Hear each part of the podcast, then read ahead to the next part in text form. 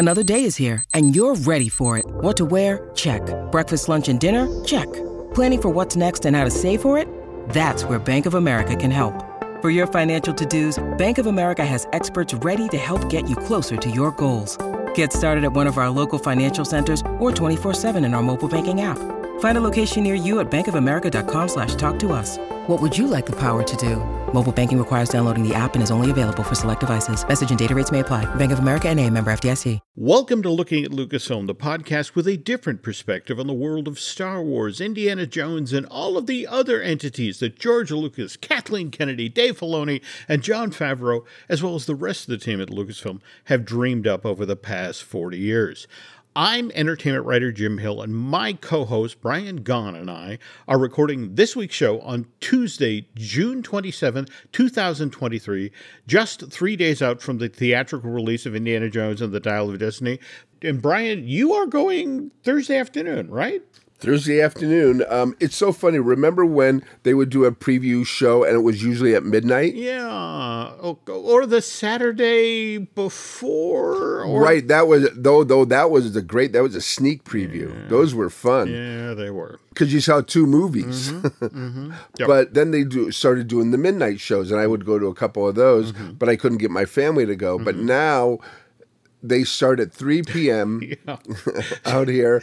So we got tickets for all four of us in the the reclining Dolby Sound Theater. Oh, so I'm looking forward. Oh, yeah. Oh yeah. Very cool. I don't. Very cool. Big films like this, I, I, I spend the money. I break open the piggy bank, and okay. you know I I have to see it that way. I completely understand it. I mean, face it, it's been eight years now since this project was first announced back in, in, May of 2015. That's when Kathleen Kennedy revealed that there was a fifth Indiana Jones film in the works. Though George Lucas, right after Kingdom of the Crystal Skull came out in May of 2008, began noodling on an idea for a fifth Indy film. And, and George reportedly shared this idea with Harrison Ford in the fall of that same year. So while Harrison Ford was out doing promotion for the Blu-ray DVD version of Kingdom of the Crystal Skull. That that hit store shelves back on, on October 14th, 2008. Ford was quoted as saying George's idea for a fifth Indy film was crazy but great. Which leaves me did wow. any of that end up in Dial of Destiny or Well, if if it was right away it would have been like a sequel, right? So you might have had Mutt in it, you might have had um, Miriam in it, maybe even Miriam's father. Mm-hmm. I mean mm-hmm. I mean I just watched it again mm-hmm. and it oh, well of course it opens wide open to a sequel. Mm-hmm. And you know what? Shia wasn't bad. He was pretty good. Mm-hmm. Mm-hmm. I, I thought I thought he was a good addition and I, it would have been great to see them play off each other. Mm-hmm. So, have you heard anything whether what that idea was? To be honest, no. In fact, I was doing some poking this afternoon about that very same topic because later on the show, folks, we're going to really do a deep dive into the history of, of Indiana Jones. We're going to be talking about the, the first gentleman oh, who was cool. initially cast in the role. But if we're going to go back to Kingdom of the Crystal Skull for a moment, kind of interesting that its opening weekend. Uh, I want to say it did well. First of all, it was a was a five day opening weekend. I want to say it opened over Memorial Day weekend, so it was that sort of extendo weekend. And it did over a $100 million. In fact, I think it might have crept up to close to $150 million uh, over the, the wow. five day weekend. I bring that up because the box office projections for Dial of Destiny are not in that neighborhood, Brian. In fact, Right now, supposedly in North America, over its opening weekend in theaters, Indiana Jones 5 will is projected to sell 60 to 65 million worth of tickets, uh, with an additional 75 to 80 million overseas. So, combined worldwide box office total for Dial of Destiny's opening weekend, 140 million. Oh, really? Yeah. Wow. See, that's what I was talking about. Mm. People aren't going to the movies. Yeah. Well, but but here's the thing. Not entirely true. I mean, Super Mario Brothers, its opening weekend in North America, 146 million. Spider-Man Okay. Across the Spider-Verse, All right. 120 million. Guardians of the Galaxy Volume 3, which you were just talking about going to and, and laughing and pointing out the stuff, uh, 118 million. So, and, and even Ant-Man and the Wasp Quantum Mania back in February, 106. I mean, what Then why are they lowballing this?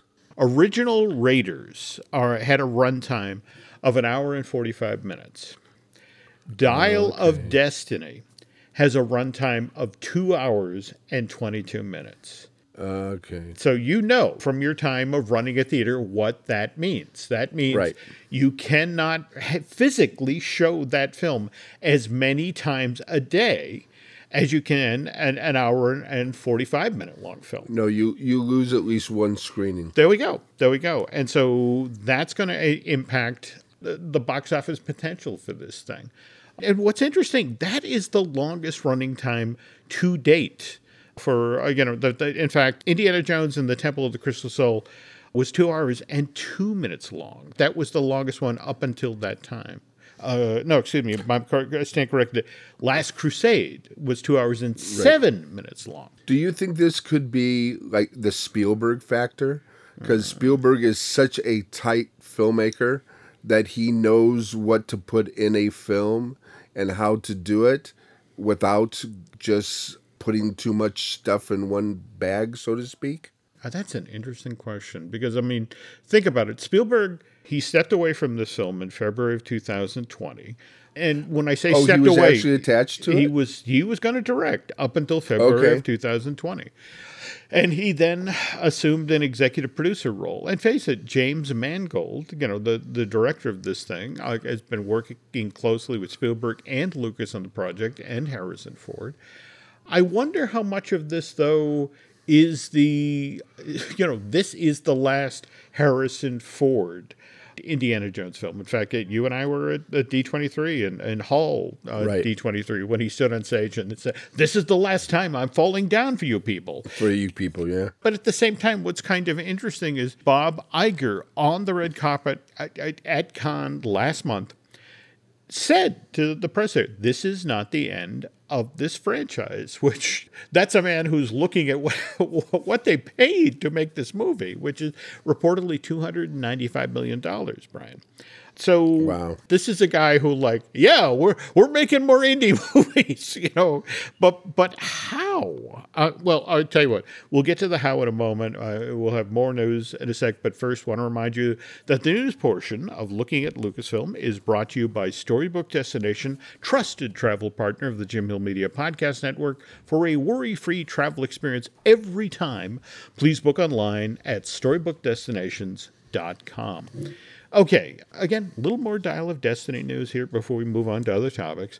And again, we were just mentioning Bob Iger's comments about, you know, the future of the Indiana Jones franchise. Wait, but did he say this before they started like pulling things from Disney Plus and canceling things? I want to say yes. Um, Okay, because yeah, I heard. I mean, the people were going, "Oh, great! We're going to have an Indy series, or or maybe Phoebe Waller is going to be, you know, the next Indiana, or they'll grab somebody else, or you know, et cetera, et cetera." now, but then, that is interesting you say that because, yes, wasn't there a rumor out there about an Abner Ravenwood? yes, limited series, series. Hmm. yeah. Okay. And then there was also, I think I heard something that said, uh, I, it may have been Kennedy said, we're going to focus on Star Wars now. And then they canceled anything to do with um, Willow and even took Willow off Disney Plus. And they didn't say anything about Indy, but they kind of didn't say anything for Indy either. So, All right, let me share what James Mangold, because again, there's a rumor making the rounds that the Helena Shaw character, the, that's the character that Phoebe Waller Bridge plays in Dial of Destiny, who is supposed to be Indiana Jones' goddaughter.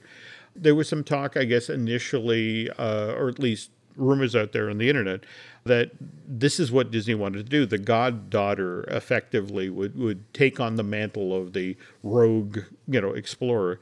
James Mangold, uh, when he got asked about, well, okay, would you, you direct Indy 6 if they, they made one of these? uh, around the, the, the Helena Shaw character. And he, he, you know, it's one of those things where it's like, wow, tell us how you really think. Uh, and he said, I'm not interested. I refuse. I just can't do it. The amount of lore and Easter eggs and fan service starts to become antithetical Yeah. to any of this stuff at a certain point. It isn't storytelling anymore. It's large scale advertising. And by the way, talking about large scale advertising, did you see we're starting this Friday, June 30th? Uh, there's going to be an Indiana Jones walk around character appearing at Adventureland at Disneyland Park in Anaheim doing meet and greets. I heard the rumor of it. Is he is he going to be outside um, Jungle Cruise and um, Temple of Doom or whatever it's called? I do not know. I know this is supposedly a limited time offering. And so, uh, again, I'm just throwing this out here to any looking at Lucasfilm, you know, listeners who are headed to Disneyland sometime over the next week to 10 days. All right, I'll try to go to Disneyland. Oh, yeah, it's, oh, you'll throw yourself on that grenade. You know, wow, you will. will make Oh, that man. sacrifice. Okay. well, all right. I'll appeal to the folks who, who are headed that way anyway this summer. uh, Because what fascinates me about this, in fact, Len and I talked about this on Disney Dish when they did that back in 2008 when Disneyland sort of teamed up with Lucasfilm to promote Kingdom of the Crystal Skull, and they had uh, Indiana Jones and the Secret of the Tiger Temple or something to that effect. They staged in yeah, the old where the the the old um, Tahitian terrace. yeah, or the, the- ever- yeah. which got retooled into the Aladdin's Bazaar Cafe. I'm, I'm blanking the name here, but See, I remember all of those. I remember the the first one. I remember the Fire Eaters. I remember the Aladdin one. But I don't know why. Maybe because it wasn't on my. Um, well, I saw the movie Mm-hmm. and everything, but I didn't go. I don't know why I didn't go to Disneyland at this time and see that. But I didn't. I didn't know anything about it. It sounds like it was a lot of fun yeah, and and something and something different. the thing that's kind of intriguing about what they did then, remember, this is when Lucasfilm still owned Indy outright and Star Wars and the like. And one of the terms and conditions they made for bringing this into the park for that summer was Oh, that that's right. Indy couldn't pose for photos. Indy couldn't sign autographs. He couldn't do meet and greets. And for a lot of little kids who'd come to see the show, you know, the fact that Indy, well, I gotta go, kid, and you know, run out of the theater, and then he'd like do they do stunt show stuff on the rooftops of Adventureland, but he he wouldn't come down and interact with the guests. That really became a sore point with families visiting the park. It's like, look, you know, my kid gets to hang out with Mickey, but not Indy. Yeah. Was that uh, was that for the stunt show in Florida too? That they they didn't have any meet and greets there either. It's a very interesting question. I will have to check on that. Okay, because it just seems because I remember every film that was ever released, there would be some kind of um, walk around. I mean, I remember Tarzan. That was the best. The guy who played Tarzan was just amazing. And like every film that came out, live action or animation, there was a, a walk around. Mainly, you know, there were like Tarzan, he was a face character. Uh, Is that what it's called? A face? Well, typically a Disney princess or you know their boyfriend or that sort of thing. Again, you know the the characters, you know the rubberheads. That Right. you know, but again, I don't think they've called them, them those since the '60s. All right, somebody who works in the zoo crew, and I'm probably dating myself also there because that's what they used to call the folks who did the, the, the characters in the park back in the '90s, the zoo crew. If, if somebody uh, wants to get us, yeah, get us the proper terminology, that would be great. Anyway, circling back now to to Mr. Mangold, who he does not sound happy with the internet, particularly those folks who have been criticizing Dial of Destiny before frame one. Without their even seeing it. Well, and what are the point before Which blows went, my mind. It went before the cameras. Oh, really? That far back? Well, this is the interview that Mangold did with IO9, and he's quoted as saying, Early on, there were some people who were knocking the picture before I had even started shooting it. And I thought, probably stupidly, because there's no way to have a kind of fair dialogue in these forums. I, I I thought if I just pointed out that, why did you let me make it before you rip it apart? That it would actually engender some sort of human response. But uh, the problem is, it doesn't. And what was mystifying for me for a couple of months was you'd be reading these things about your movie that were not just wholly untrue, but were completely made up.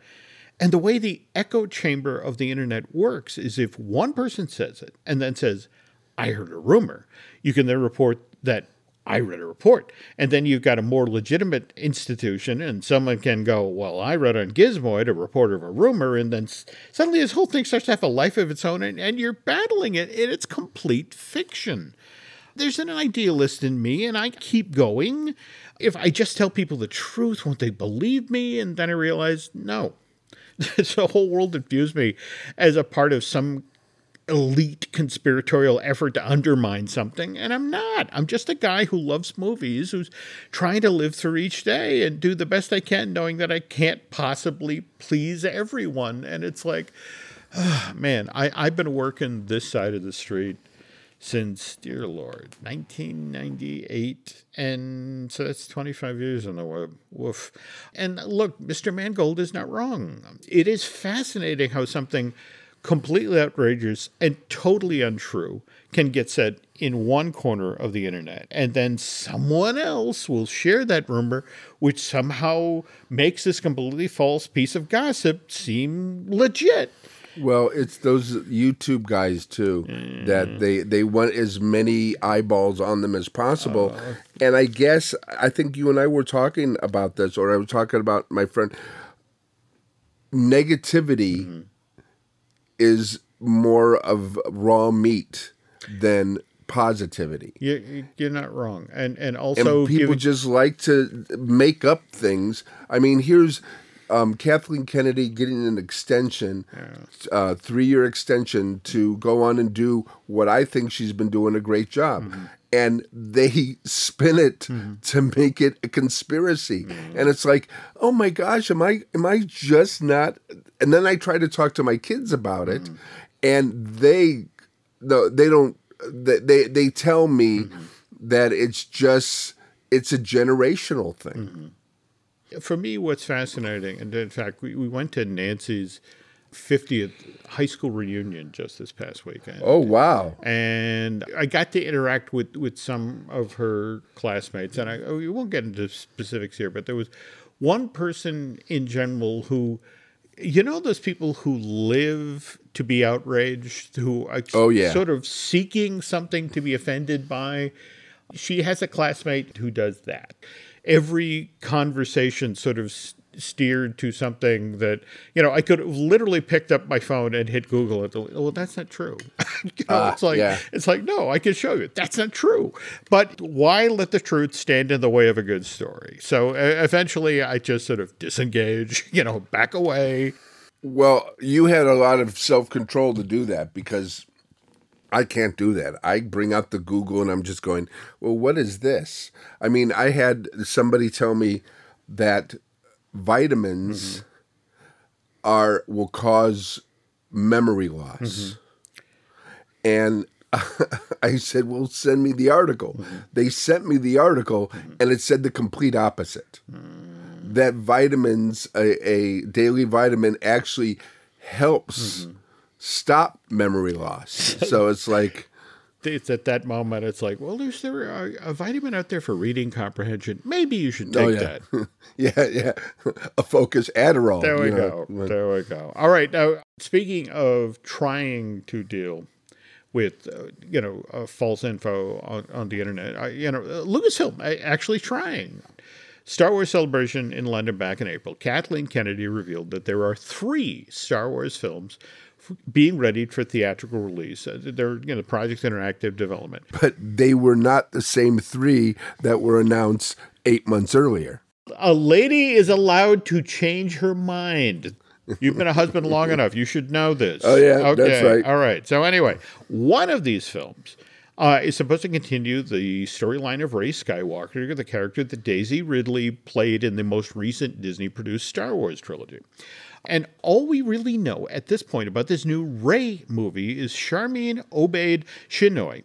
She's a 45 year old Pakistani Canadian filmmaker who's already won two Oscars for her work in the documentary shorts category. She's been tapped to, to supposedly direct this project. Now, mind you, that didn't stop Production Weekly from posting a brief story synopsis. This film uh, reportedly follows Rey as she rebuilds the, the Jedi Order and works with two young students who've shown a tremendous gift when it comes to the, the Force. Not to mention, we supposedly have a name for the film uh, Star Wars New Jedi Order. Oh, really? Uh, and even a supposed start date for this production, which is April of next year. Now, after this info was posted on Production Weekly, Lucasfilm took the unusual move of reaching out to Gizmodo, which shared this info to, uh, to with its readers through uh, IO9, to state on the record that, for starters, story synopsis is inaccurate. Film's title is a placeholder and likely to change further on down the line. Oh. Uh, you know, go, fur- go further. Rey will be featured in the film, but may not be the lead character. And finally, Okay. Okay, the film's proposed start date, as mentioned in the uh, production weekly listing, is currently correct, but that said, due to the ongoing writer striking, is Yeah. likely to be pushed back. And I mean, I love that Lucas is out there trying to correct this info. But at the same time, this part is all wrong. That part's cr- partially true. This part's true, but likely to change. I don't know if that's going to do more harm than good here. Does um, Lucasfilm or Disney have? Maybe this is something they should think about. A lot of this information is put out, especially on YouTube, about mm-hmm. you know by these guys who mm-hmm. you know they're they they feel that they they own Star Wars themselves or anything like that. Could we get somebody to you know put out a magazine you know or or do something that that would basically just like okay here's a rumor here's the truth here's the rumor here's the truth here's what we want to do here's what we were going to do but we changed it to this and and things like that. I mean you you mentioned about the director. I mean yes she's won a couple academy awards but she made one of the best disney plus series of um marvel girl. Oh, okay. I did, yeah, she she she directed that too, which was like amazing, especially the part about the separation of India and Pakistan, which I did not know. It Oh, was God, like uh, that. Yes, that episode of, Ms. Marvel. Oh, my, my God, Yeah, you are correct. Miss Marvel. Okay, not my Marvel mistake. Girl, Miss Marvel. Okay. And then another thing is like she was originally going to be directing Mm-hmm. the uh, Damon Lindelof Mm-hmm. script, and and then they took him off of it, Mm-hmm. but they kept everybody else on it. Not the writer, but Mm-hmm. everybody else. So do you think? There are going to be some elements of of Lindelof. I know Lindelof said, you know, they're they're not crazy about this at this time, Mm-hmm. but I'm still going to do, you know, keep on doing it because I love Star Wars and I want to be a part of this. I have sort of pivoted in the way I view Star Wars these days. I'm perfectly happy to sit at home and Oh, yeah. and watch. In fact, for example, we have uh, Ahsoka, you know, Star Wars Ahsoka, uh, you know, debuting, man. uh, you know. Wednesday, August 23rd. In fact, this coming weekend down at the Essence Festival of Culture, uh, which is being held in New Orleans, June 29th through July 3rd. Uh, Disney is actually presenting three panels on Saturday and Sunday. They, they've got a panel about their new Haunted Mansion movie, which looks surprisingly good. I'm, I'm kind of surprised at how much I want to see that. Uh, likewise, they're going to have a panel on Disney's Wish, which uh, Drew just talked up about what he saw. And What Drew said about it, Mm-hmm.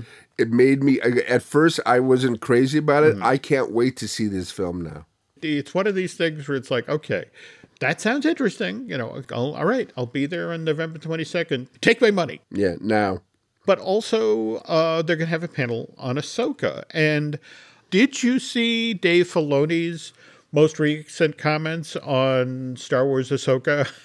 How he, it's basically going to be season five. Five of Star, Wars, Rebels. Rebels. Yeah. Um, I mean, because that's the way it's it ended. It ended right at the. But then, Mm-hmm. but see, Ahsoka wasn't the main character to you know to want to go after Ezra. Mm-hmm. It was um, Sabine. Is that her name? Well, yeah, Sabine Wren. Yeah, Sabine wanted to go, and then Ahsoka said, "Okay, I'll go with you." Mm-hmm. I mean, wasn't it? And now it's going to be, I, I, okay, I'm getting too excited. Okay, well, uh, uh, to explain what Brian is enthusing about, uh, it, if for those of you who did not see Farewell, the last episode of season four of Star Wars Rebels, we saw a pod of Purrgils, those space-going whale creatures that live in hyperspace, who were following sort of Ezra Bridger's lead.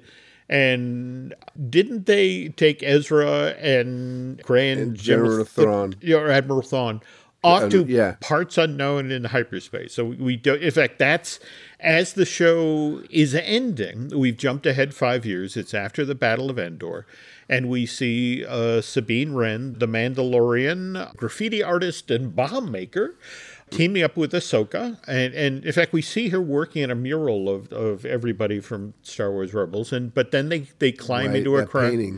It, it didn't they basically say they're, they're it's time to bring Ezra home, right? So that they Right. they head off. But then in the Mandalorian, Mm-hmm. you notice how she's going around asking where Thrawn is. Yeah. Not where Ezra is, but where Thrawn is. Now it, it's interesting you bring that up because the official log line for Star Wars Ahsoka is set after the fall of the Empire. Star Wars Ahsoka follows the former Jedi Knight Ahsoka Tano as she investigates an emerging threat to a vulnerable galaxy. Which, reading between the lines here, and also fr- from that uh. image from the back of his head, got to be Grand Admiral Thrawn. You know, and, and, and what are the point? What what was it? That episode in season three of Mandalorian where Ahsoka flat out asks the woman she's doing battle with, uh, "Where is Thrawn?" Is Thrawn, yeah, right. So okay, Who I hear is also going to be in the the Ahsoka series. That person she fought. oh, I did not know that. Okay, Yeah, I think I, I read that or I saw or maybe it's gonna be a flashback or something. Okay. All right. So Yeah, but so- Thrawn and, and and more to the point, we did see just in this past season a lot of people talking about Thrawn. All of that. So it's like the the stage is clearly set. And so again, looking f- forward to what Dave Filoni's you know doing here and how you know all these these shoes that have been waiting to drop for a long long time are finally dropping and and, and speaking of wardrobe related things and a long long time did you see the story about princess leia's dress Oh no, I didn't hear that this one. Are they selling it well no no no no okay the, the dress we're talking about is the one that princess leia wore in the medal ceremony at the very end Right. of the original star wars movie it has been missing for 47 years thought to be lost forever only to recently be discovered in an attic in london that was once owned by a new hope crew member Oh. so, to be specific, this dress, which was designed by Academy Award winning costume designer John Mollo, he actually took home the Academy Award that year for his work in the original Star Wars. This was uh, the, the 1978 Academy Awards. It's described as being cream, lightweight, silk fabric, and involving intricate draping, which for two guys like us who eat far too many tacos, you know, just, just the dry cleaning bills alone. I know, but the significant others may be okay in it. That's an interesting point. Okay. I want to say one more thing about um about Ahsoka though. Okay. I just about this whole did you did you read science fiction when you were a kid? Asimov. Did you read any of the Asimov stuff? We're skating on thin ice. here. I mean, I I. I come from a family of great science fiction readers. My dad, my brother Peter, you know, Frank Herbert, Asimov. No, I was I was the guy who I I couldn't even do The Hobbit. All right, which I know is a fantasy, but uh, but again, I couldn't do Right. the Dune books. I could I I just I lacked No. the science fiction gene. On the other hand, I love Star Trek, too, love Star Wars, e- but except I Doctor Who? love detective stories. okay. And when Asimov wrote the R. Olivo, Mm-hmm. Oliver, maybe, uh, detective stories about the robot detective Mm-hmm. in Caves of Steel and etc., Mm-hmm. He wrote three basic series. He wrote Empire, he wrote uh, Foundation, and he wrote the detective series. What he did is when he was done with those series, he then wrote books that connected these series. So Empire was, or actually, the detectives were first, that went into Empire, that went into Foundation. Mm-hmm. And I see Filoni mm-hmm. and Favreau and the rest of them doing the same thing. Hmm. They're taking these little aspects of Star Wars and they're putting them together with the Bad Batch, mm-hmm. with um, the Jedi stories, and also with Ahsoka and Mandalorian. And what they're doing is they're filling in the pieces to make them a whole and to connect them. And that's, you know, this is I think Ahsoka is going to really tie a lot of things together, and then the movie that he's going to do afterwards will tie into probably the new um, the new order, etc. What I, I've been hearing about the Filoni film project, and again, I, I, I, was just complaining about people uh, passing, you know, rumors off as, Yeah. you know, hard fact. What friends at Lucasfilm have been sharing with me is basically it said, look, what Dave's attempting to do with his film is basically it's going to be the Avengers of of Star Wars. It's going to take all of the characters that you love and bring them together in one film. Now, mind you, you know, when we say all the characters that you love, we're talking a lot of the characters you've been introduced to from the limited series. And them all coming together for one grand adventure, upping the scale of the storytelling.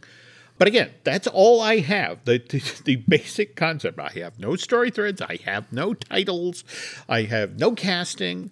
I have the concept. And even then, subject to change. So, Oh yeah. But it's still it's exciting to hear something like that mm. because like I said, it's going to wrap everything together. And speaking of wraps, we have to get back to the dress here for a moment.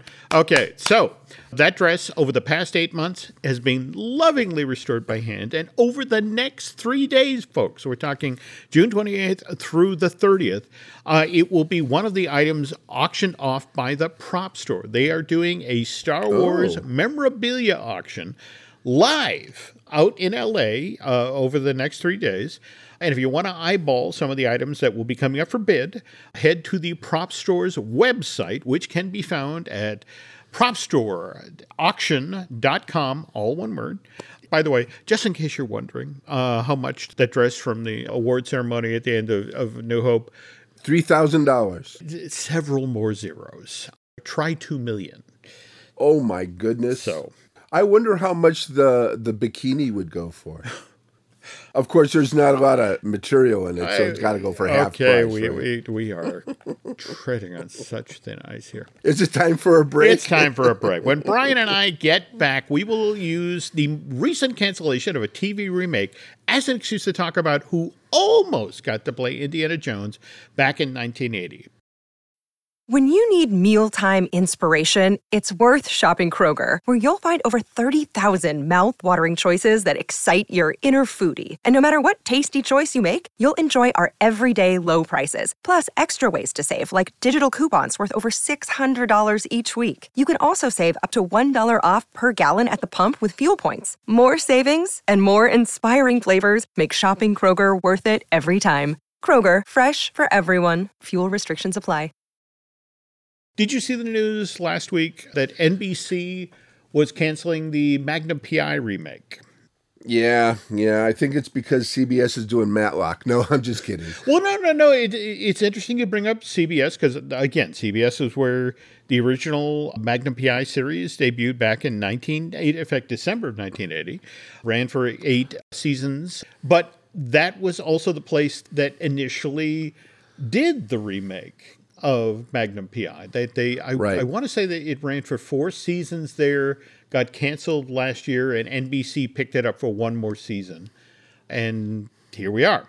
We bring this up tonight, folks, because out ahead of the theatrical release of Indiana Jones and the Dial of Destiny, If CBS executives had been a little more flexible back in 1980, the star of the original version of Magnum PI, Tom Selleck, would have played the lead in Raiders of the Lost Ark, which was released to theaters back on June 12, 1981. And this is kind of the part of the story that the folks at Lucasfilm really like to sort of step around and smooth over, you know, because it's like, you know, the whole notion that Harrison Ford wasn't George Lucas's first choice to play Dr. Jones. now, mind you, supposedly Steven Spielberg, right from the get go, pushed for Harrison Ford to play this part. And as, Oh, okay. as the story goes, Lucas showed Spielberg a work in progress cut of of Empire, and he's like, "Oh, Ford is great," you know. And, and they had been developing Indy for for quite a while at that point, and, and let's get Harrison. But Lucas was resistant, and not for any reason. I mean, Ford had been his usual nose of nonsense, low drama guy on the set of Empire, and George had worked with him for years. I mean, ever since uh, American Graffiti. Yeah, but even after American Graffiti, he wasn't sure to have um, Harrison in the original Star Wars. I mean, Christopher Walken was up for He was and Al Pacino. He was. This is all true. This is all true. And in fact, so I can see why he he would just think, well, you know what? He makes a good um, cabinet. So you know, Yes, he did. In fact, no, I, that, that brings to mind that supposedly that you know how many of the people who came in for Leia and and Luke wound up reading sides with Harrison Ford because he was in the office building bookshelves for George building Lucas. bookshelves. Yeah. Yeah, and so it was like, and he, you know, that that was the thing. Eventually, it was like, you know, I, I keep hear, hearing Harrison's voice in my head, and it's like, well, you keep having him read with other people, and that's how he wound up with with Han Solo. But now, we're talking about Raiders now, and and what's interesting is Mike Fighton, the casting director for Raiders, initially brought in anyone in Hollywood back in the, the late 70s, early 80s. I mean, and the list is just kind of stunning. I mean, it's like Steve Martin, Chevy Chase, Bill Murray, Jack oh, Nicholson, Peter Coyote, Nick Nolte, Sam Elliott, Tim Matheson, and Harry Hamlin. Peter Coyote would have probably been really good. Oh, yeah. But I mean, any of them could. I mean, especially under Spielberg's direction, they anybody could have taken it and made it. But there was just something about Harrison. He was just so natural. Now, uh, b- before we, we get ahead of ourselves here, Okay. Now, now remember, this is a work in progress. In fact, Lawrence Kasdan, when he was hired to do the script for Indy, he said what was fascinating is that George and Steven had these set pieces that they wanted in the movie. Okay. And they had their MacGuffin, they had the, their Ark of the Covenant, but it was Kasdan's job to create the connective tissue. So the early, early iteration of the script, in fact, I've got a copy of the original Kasdan script for it. And what's fascinating is the scenes that, for a lot of people, take them out of Temple of Doom because they're they're kind of too jokey, they're too silly. right, like the the eating of the the bugs and stuff. Well, like that. I, there's three scenes to be specific. There's the scene at the nightclub in Shanghai with the dancing Right. girls and the gong.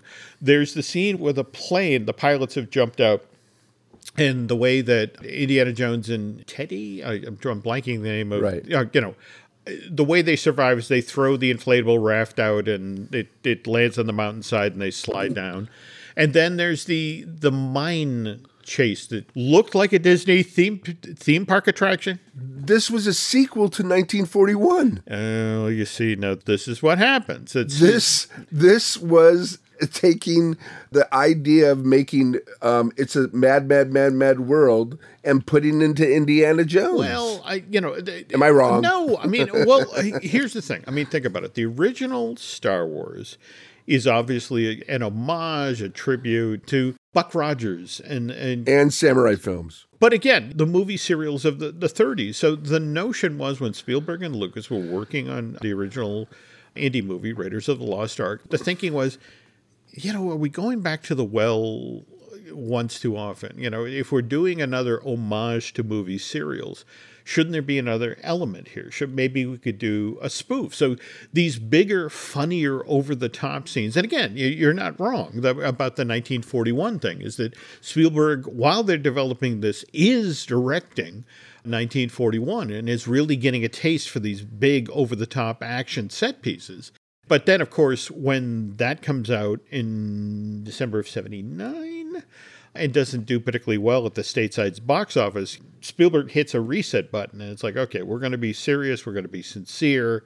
And so the notion of bringing in a Chevy Chase or a, a Bill Murray or a, Okay, so that was that's why the first list was basically comic heavy because they were going to make a funny version of the serial. Well, now this is where it gets interesting. Okay, so they, they do all the readings, and it now comes down to two choices. One of which is Jeff Bridges, and the oh. other is Tom Selleck. Now, Mike Phaeton is heavily pushing for Jeff Bridges, who's obviously not an unknown at this point. I mean, you know, did uh, King Kong. King Kong uh, also did Thunderbolt and Lightfoot with Clint Eastwood. Right. So what Phaeton likes about Bridges is Jeff is just coming off of Heaven's Gate, which nowadays, uh, because we can see the original Michael Cimino cut of that film rather than the one that the studio shoved down his throat, now that's very admired. But back in you know 1980s or thereabouts, Right. that Michael Cimino film was considered the height of Hollywood excess. You know, it cost $44 million to make, only makes 3.5 million in ticket sales. And so post Heaven's Gate, Jeff Bridges is now looking for something commercial. And the idea of playing the lead in a film directed by Steven Spielberg, you know, the, the Jaws and Close Encounter guy, and, and produced by George Lucas, Mr. Star Wars, very, very appealing to Mr. Oh, Bridges. yeah. Bridges was even willing to sign a contract that would have roped him into playing Indiana Jones, not only in Raiders, but for two yet to be written sequels. And better yet, this is what Phaeton is selling to Spielberg. It's like, because Heaven's Gate has dinged Jeff Bridges' box office, oh. he's now willing to sign on to do the first Indy at well below his usual quote.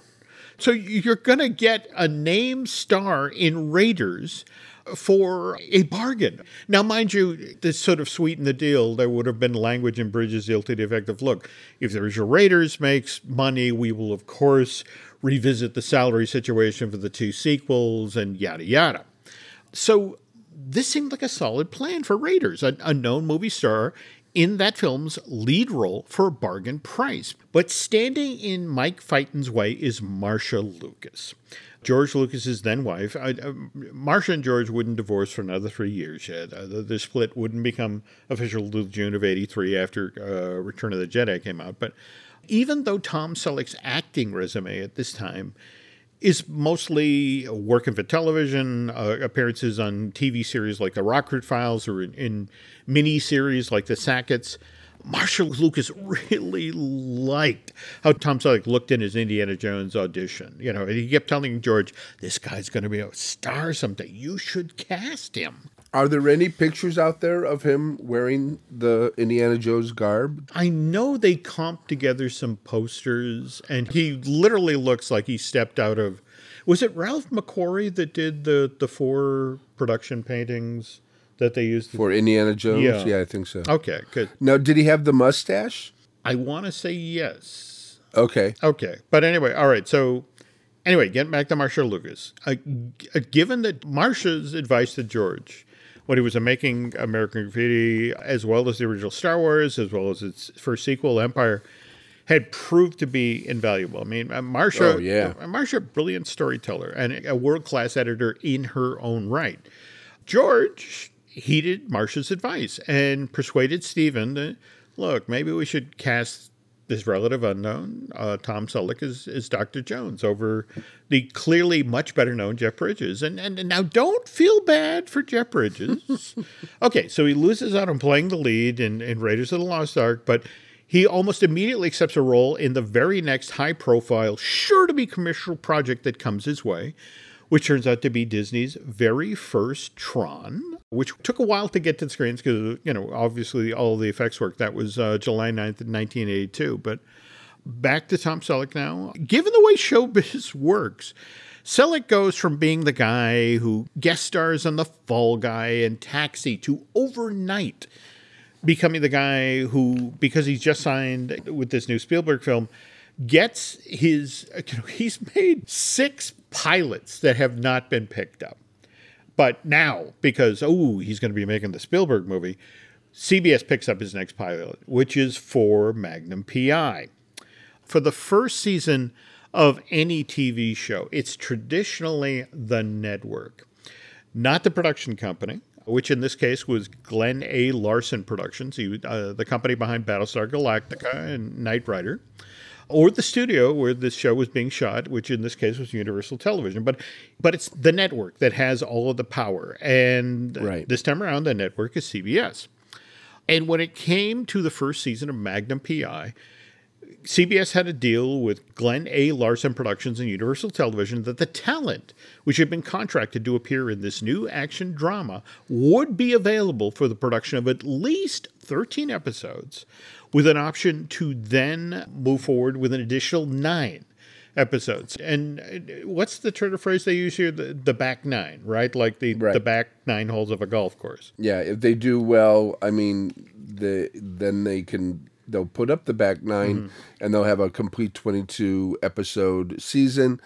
If it doesn't do well, or what they think is is well, they will um, then cancel it, and then they didn't spend a lot of money. There we go. All right. Now, rumors had begun to spread around town that Tom Selleck was up for the lead in this new film that Steven Spielberg and George Lucas were about to make uh, for Paramount. And so CBS preemptively signs Tom to do Magnum PI. So that's the first contract. And then Spielberg and Lucas actually do sign Selleck to appear in Raiders. But Raiders has a locked in release date of June 12, 1981, which means in order to finish the film in time, this thing has to be before the cameras no later than June 23rd, 1980. Basically, 50 weeks to get the film shot, edited through effects work, scored into theaters. But production of the first season of Magnum PI is supposed to run through the first week of July of that same year, 1980. So, in order for Tom Selleck to play Indiana Jones and Raiders, he's going to need to be completely done with working on Magnum PI by June 22nd, 1980. Absolute latest. I mean, literal finish on the 22nd on Magnum, pick up doing Raiders get the very next day. But again, everybody has to agree to this. So first, Spielberg and Lucas go to Glen A. Larson Production and ask if Selleck can be sprung for Magnum PI's uh, his obligations there on June 22nd. And they say yes. And then Steven and George go to, to Universal Television and ask for their help in getting Tom cleared to start work on Raiders. And, and again, this is Universal. This is where Steve made Jaws. It's like, of course, Right. of course, Mr. Spielberg, absolutely. And by the way, can we talk to you about uh, another Jaws movie?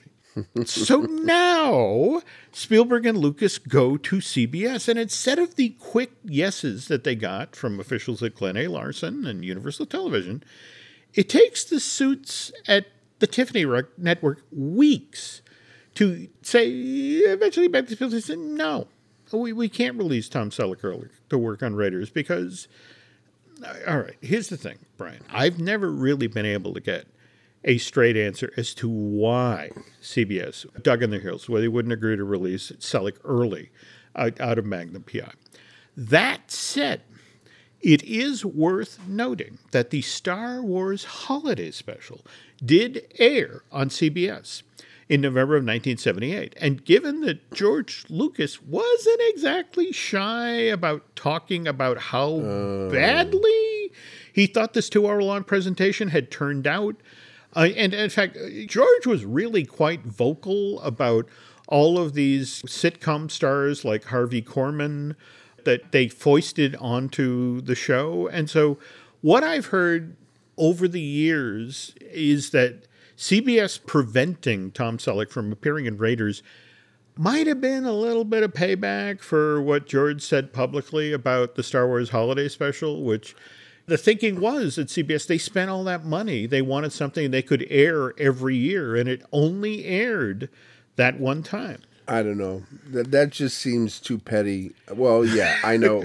Welcome to show business. what pal. what am I You know? saying? What am I saying? You You, know, you, if you give a, a somebody the wrong coffee with too many sugars in it, Yeah. you know, you're off You're out of the in industry. nowhere land. There we go. land. There we go. Yeah, so it's it doesn't, but it doesn't. It still doesn't make sense to do that to. Oh, no doubt. I mean, but Tom Selleck didn't do anything wrong. Mm-hmm. No, no, and no, This no, would no. have just made because he would have gone back to Magnum PI, and this just would have made his Q rating even better. Uh, no, eh, you're not wrong. You're not wrong. But to get back to the problem at hand, okay, they had done this decision. It's literally weeks before production of Raiders is supposed to get underway. And this is when Spielberg and Lucas learned they've just lost their star.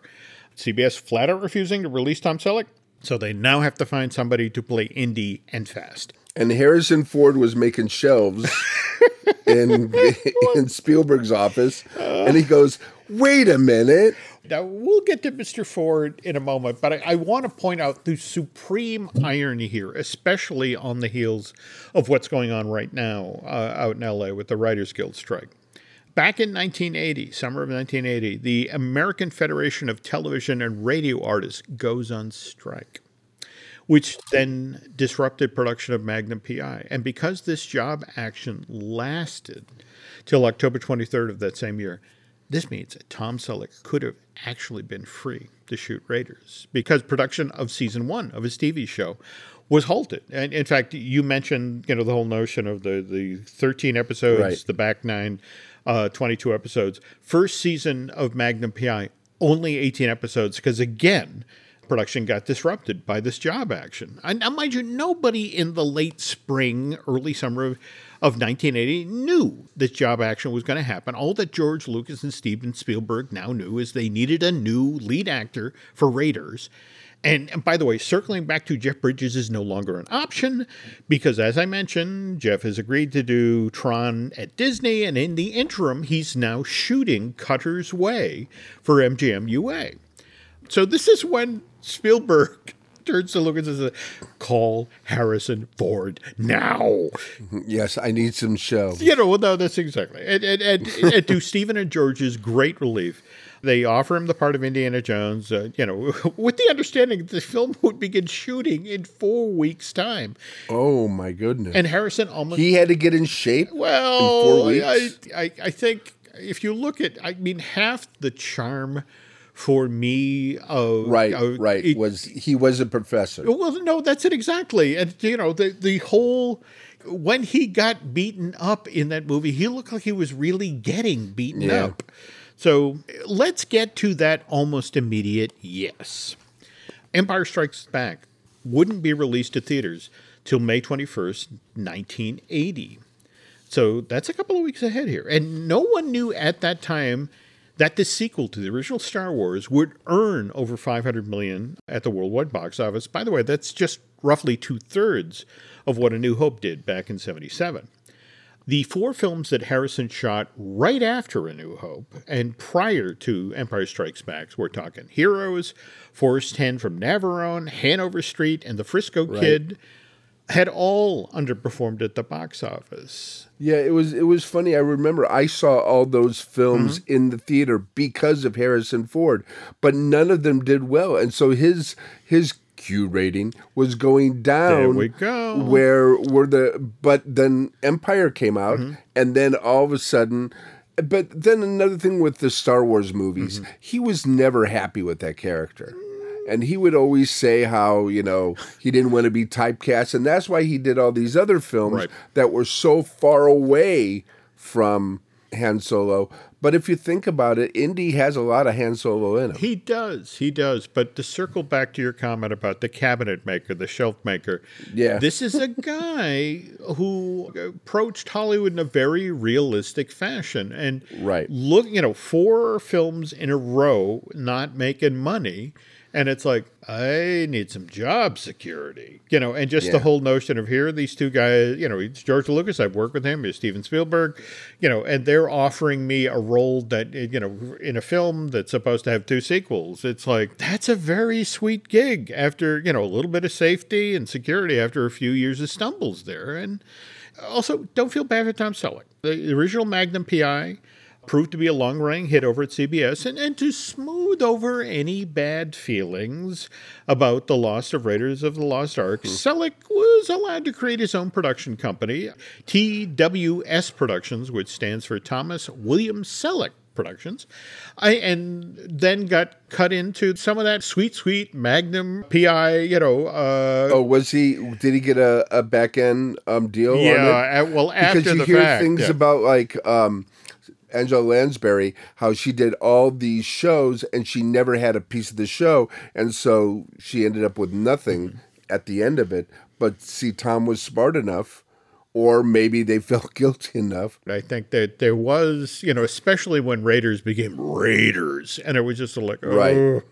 Also, it's important to point out here that while Magnum PI was on a hiatus following its second year of production, Selleck flew off to Yugoslavia, where he then shot his own Indiana Jones esque film for theatrical The release. High Road to China. Which, by the way, did you see the title that it was released under overseas? No, I didn't. Oh know. God! If you want to talk about salt in the wounds, they seriously, this is the title for overseas: Raiders of the End of the World.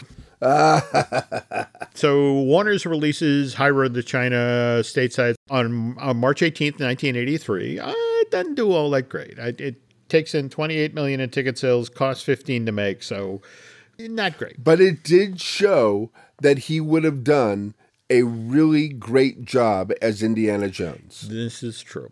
And over the past 20 years or so, there has been some talk about trying to set things right, trying to find a way to officially fold Tom Selleck into the world of Indiana Jones. In fact, in oh. in between uh, Indiana Jones and the Last Crusade, uh, the, when that was released in May of 1989, and when Indiana Jones and the Kingdom of the Crystal Skull was released in May of 2008, there were a number of ideas uh, for sequels tossed around. And I know of at least one treatment for a fourth Indiana Jones film that was written to pair up Harrison Ford and Tom Selleck with the idea that Selleck was supposed to have played Ford's brother. Wait a minute. I'm, I'm just telling you.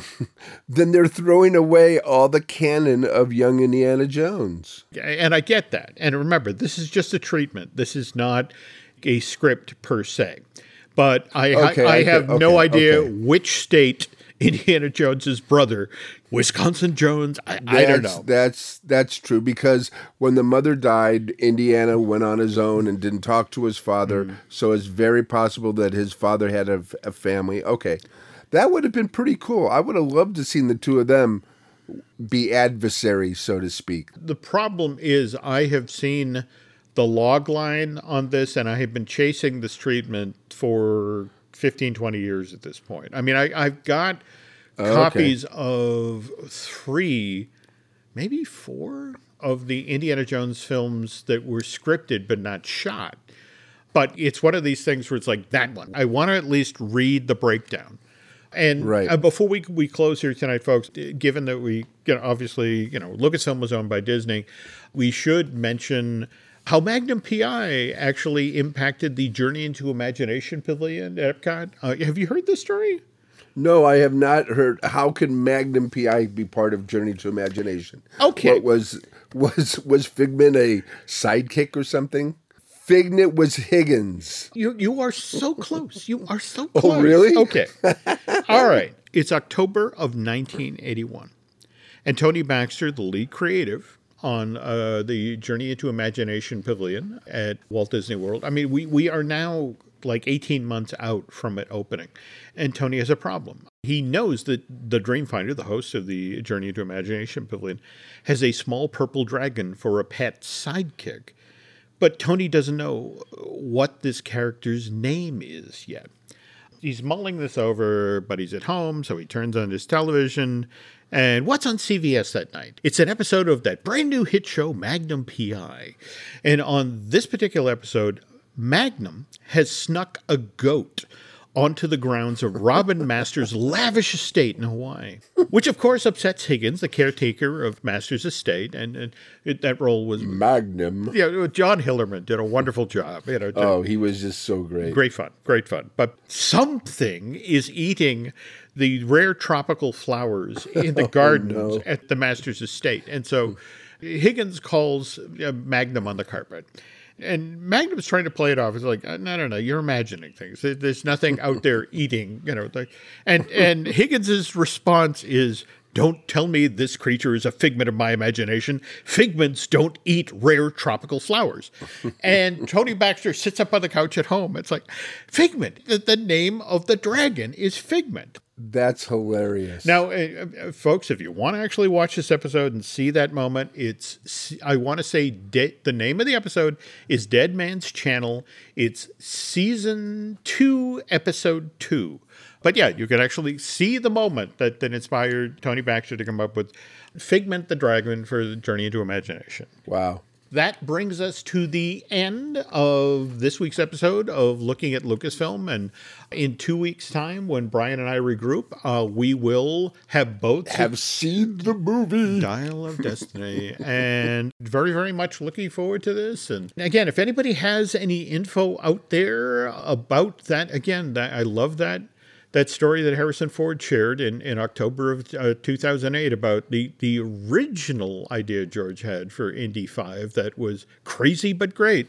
yeah, I'd love to hear that. Yeah, love to hear that as well. But in the meantime, Brian, until we, we regroup and record another podcast, where can the nice folks find you on social media? Well, I'm still doing um what's the name of it? Twitter. Mm-hmm. and you can find me at uh Geek with Children, but children is spelled C H I L D R N. And um yeah, I'm gonna especially when I go to the Comic Con, I'll be going to San Diego Comic Con.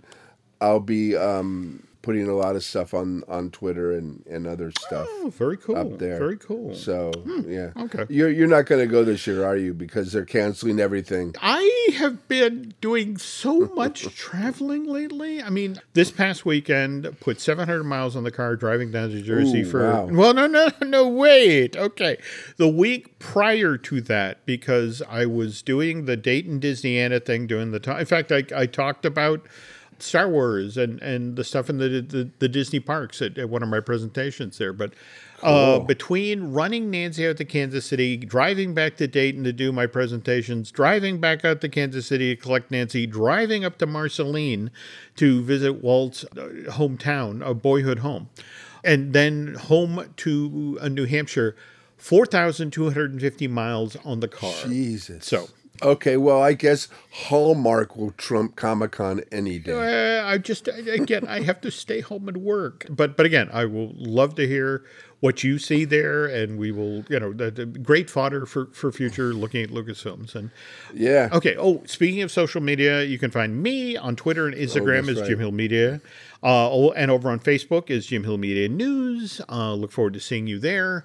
By the way, again, we got some other shows here. We'd love you to check out. Uh, we have Disney Dish, which I do with Len Testa. We have Fine Tuning, which I drew with Drew Taylor, who, by the way, has his own wonderful uh, Mission Impossible podcast, uh, Light the Fuse, that he does with Charles Hood. Uh, we also have Marvel Us Disney, which I do with Aaron Adams. Also has his own show, very much worth checking out. 32nd Street, which is about Madison Avenue and all the evil things they do to make us buy stuff.